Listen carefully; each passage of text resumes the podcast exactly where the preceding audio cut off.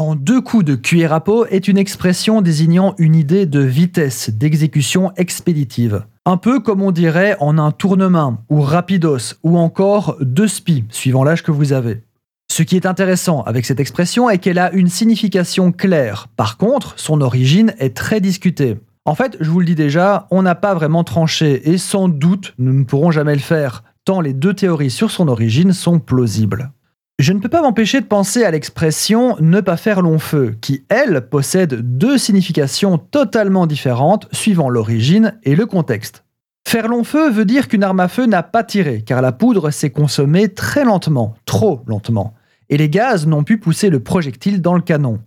Ne pas faire long feu veut donc dire subitement, immédiatement, que ça a duré un court instant, car l'arme n'ayant pas fait long feu, ça veut dire qu'elle a tiré normalement. A l'inverse, un tas de bois qui n'a pas fait long feu, vous réchauffera moins et ne fera pas ce qu'on attend de lui.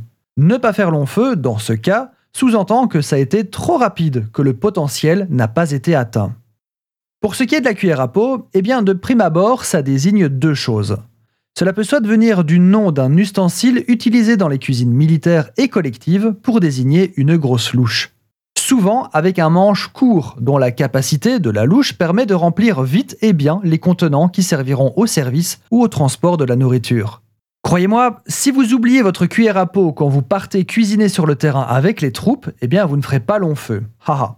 L'autre possibilité vient qu'une cuillère à peau désigne aussi un sabre d'abordage. Vous voyez ce cliché du sabre de pirate avec une coquille en fer qui sert de garde-main? On appelait ça une cuillère à peau. Et donc, en deux coups de cuillère à peau, sous-entend en deux coups de sabre, vite fait bien fait, on taille dans le gras. Notez que si vous êtes équipé d'un sabre d'abordage, votre pistolet d'abordage peut lui aussi faire long feu. Ou pas.